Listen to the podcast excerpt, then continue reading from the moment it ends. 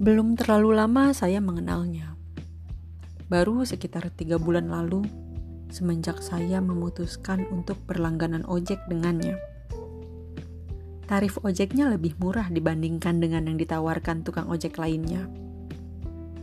Jika yang lain meminta 7000, ia hanya meminta 5000 untuk pengganti jasa mengantarkanku dari stasiun Tanah Abang menuju ke kantorku di Selipi. Pak Asmadi namanya. Usianya sudah kepala empat. Ia mengaku sudah 18 tahun menjalani profesinya sebagai tukang ojek. Pertemuan yang hampir setiap hari dengannya membuat saya tahu tentang sedikit kisah hidupnya.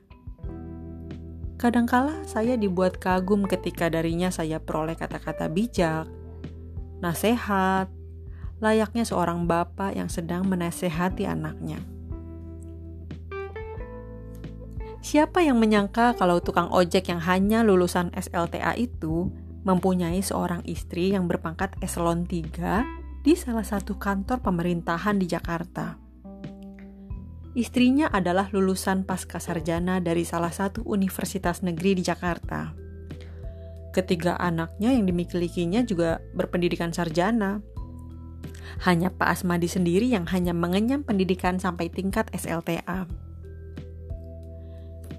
Dari hasil menarik ojek itulah Pak Asmadi membiayai anak-anaknya kuliah. Kadangkala Pak Asmadi juga mencari tambahan penghasilan, misalnya dengan berdagang kambing ketika mendekati Hari Raya Idul Adha.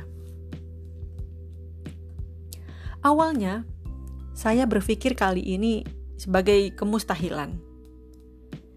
Di benak ini selalu saja timbul pertanyaan Bagaimana mungkin Pak Asmadi, seorang tukang ojek itu, bisa memiliki seorang istri yang berpendidikan dan berjabatan tinggi di kantor pemerintahan? Ada rasa tak percaya sampai di kemudian hari, Pak Asmadi memperlihatkan pada saya foto istrinya yang sedang dilantik oleh salah satu menteri. Ini mbak, foto istri saya waktu dilantik oleh Pak Menteri dan yang satunya itu foto saya sewaktu mendampinginya. Tunjuk Pak Asmadi. Terlihat foto seorang wanita yang sedang bersalaman dengan seorang menteri, dan sebuah foto lagi menampilkan foto bersama seluruh jajaran pejabat dengan para pasangannya. Kulihat Pak Asmadi memang ada di situ dengan baju batik coklatnya, dan wajahnya memancar senyum bahagia begitu pula dengan istrinya. Saya sering melihat rubrik kontak jodoh di salah satu media cetak di ibu kota. Bukan, bukan karena saya berniat ingin mencari jodoh lagi, tapi hanya sekedar iseng yang benar-benar iseng. Siapa tahu ada temen yang mengiklankan diri di situ. Kan bisa jadi bahan ledekanku untuknya. Salah satu contoh isi iklan perjodohan yang sering kulihat itu adalah seperti ini misalnya seorang wanita, 25 tahun, sarjana, tinggi badan 160 cm, berat badan 43 kg, berkulit putih mulus, wajah manis, Islam, pintar mengaji, keibuan dan pandai memasak mendambakan seorang laki-laki, perjaka tulen, minimal 26 tahun, lulusan pasca sarjana, berpenghasilan tetap, tinggi badan minimal 170 cm dengan berat badan seimbang, Islam taat, pandai mengaji, bersifat kebapakan.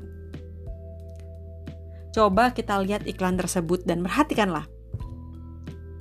Niscaya kita akan menemukan sebuah fakta bahwa seorang wanita pada umumnya menginginkan pasangan calon suami yang memiliki spesifikasi yang lebih baik dari spesifikasi yang dimilikinya.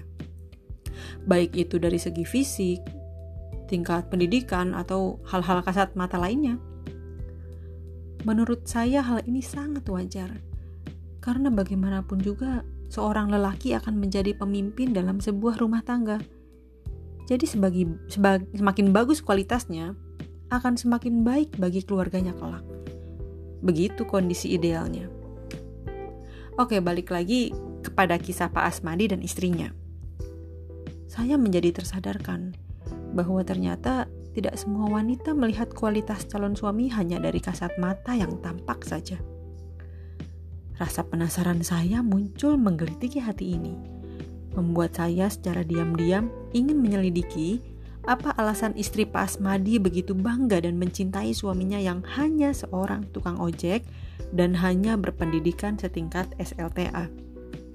Sementara Istrinya adalah wanita karir yang sukses, yang memiliki pendidikan dan jabatan yang tinggi. Tidak ada rasa malu padanya akan kesenjangan itu. Suatu hari dalam perjalanan menuju kantor, Pak Asmadi mengajukan sebuah pertanyaan pada saya. Mbak, tahu nggak resep saya supaya tidak pernah mengalami kecelakaan di jalan? Atau supaya tidak pernah kena razia polisi di jalan? Saya pura ber Pikir lantas menjawab, Hmm, tidak tahu pak, apa resepnya? Berzikir mbak, jawabnya. Berzikir itu mengingat kepada Allah. Bisa dilakukan di mana saja.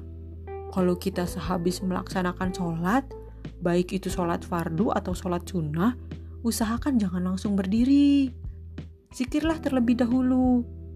Zikir juga tidak hanya dilakukan setelah sholat, tapi bisa di mana saja, termasuk di jalan raya ketika mengendarai sepeda motor seperti saya ini. Bapak rajin berzikir?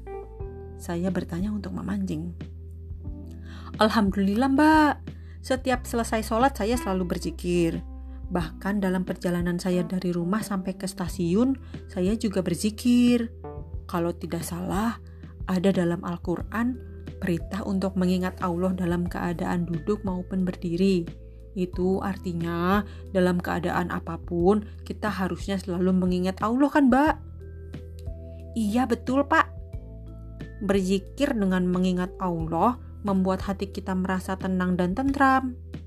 Itulah mungkin yang membuat Pak jadi tidak pernah mengalami kecelakaan saat mengendarai sepeda motor. Karena Bapak itu suka berzikir sehingga pikiran dan hati Bapak menjadi tenang. Berkendaraan pun juga jadi tenang. Jawabku menyimpulkan. Ternyata dari Pak Asmadi terdapat banyak hikmah. Saya bisa memunguti hikmah-hikmah itu untuk diri saya. Sekaligus menyadari bahwa Pak Asmadi ternyata orang yang taat beragama, lagi berakhlak mulia. Wajarlah jika sang istri begitu mencintainya. Dalam sebuah riwayat disebutkan bahwa Rasulullah pernah bersabda, "Jika datang kepada kalian orang laki-laki yang kalian ridhoi agama dan ahlaknya, maka nikahkanlah dia, karena jika tidak, maka akan menjadi fitnah di bumi dan juga kerusakan." Para sahabat bertanya, "Wahai Rasulullah, meskipun pada diri orang tersebut terdapat kekurangan?"